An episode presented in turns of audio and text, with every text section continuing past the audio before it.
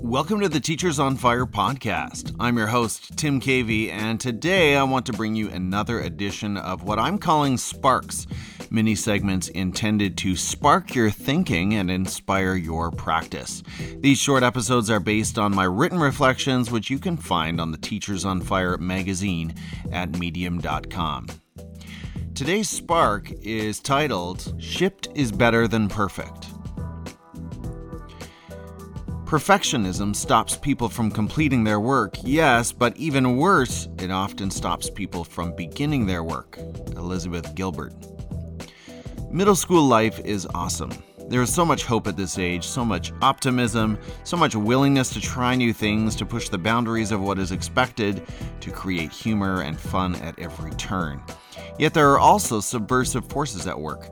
Quiet fears and anxieties plague our teens as much as they do adults, sometimes even more so. Problems with One Word 2020. The collection of one words pictured above gives me joy, yet it also gives me cause for concern. I shot this picture one week after introducing the one word idea to my eighth graders and getting them started on what I thought could be a fun activity of self expression, identity, and vision for the future. One week, at least two separate blocks were set aside to work on these, maybe three, and here I was looking at 16 completed pieces out of 28. A few days later, the picture had improved a little. As of this writing, I now have 21 completed one words on the wall. That's still 25% missing 10 days after introducing the activity. What was going on?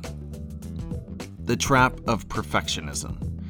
I talked to one of my missing seven about it this morning. He was sheepish, freely admitting that this little art activity could and should have been finished by now.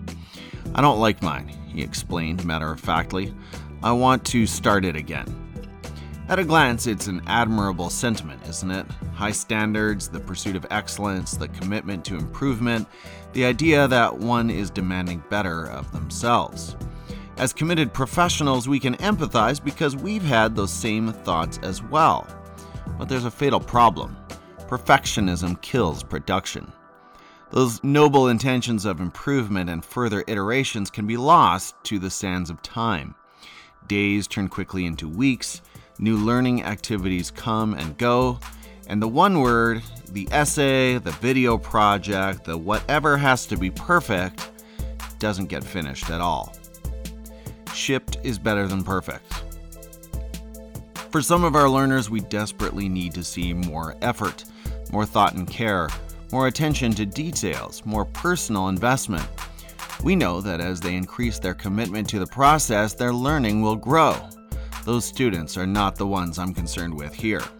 The ones I'm concerned with are capable of completing the task and meeting the learning target, but they hold such high expectations of themselves that their perfectionism becomes their prison.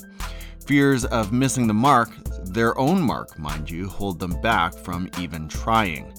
I think it was Seth Godin who first observed that shipped is better than perfect.